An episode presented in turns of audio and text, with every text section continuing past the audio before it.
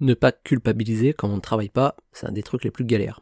Le besoin de travailler H24, c'est malheureusement quelque chose qu'on nous enfonce dans le crâne dès nos premiers jours à l'école. Si tu ne fais pas tes devoirs en rentrant le soir, tu vas avoir une mauvaise note. Si tu ne révises pas les week-ends, tu vas avoir une mauvaise note. Si tu ne révises pas pendant tes vacances, tu vas rater tes études, ta vie et la planète va exploser à cause de toi. Forcément que 20 ans de bourrage de crâne, comme ça, eh bien on finit par culpabiliser de ne pas travailler une heure.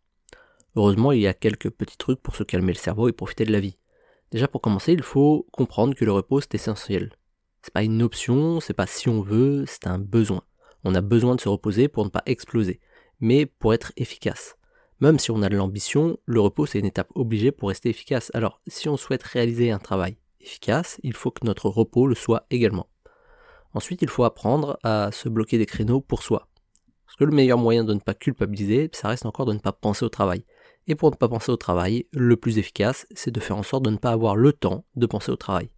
Autant que possible, il faut se bloquer en priorité des créneaux pour soi et se plonger dans des activités qui nous plaisent. Au bout d'un moment, on finit par oublier le travail et donc on arrête de culpabiliser de ne rien faire. Mais surtout, il faut aborder son travail comme celui d'un artisan.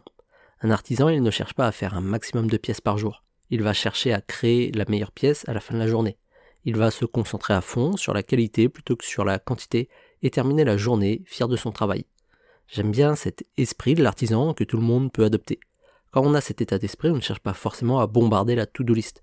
On avance à notre rythme, sans culpabiliser, parce qu'on sait que c'est le temps nécessaire pour fournir un excellent travail. Et on peut ensuite se reposer, fier de soi, sans culpabiliser.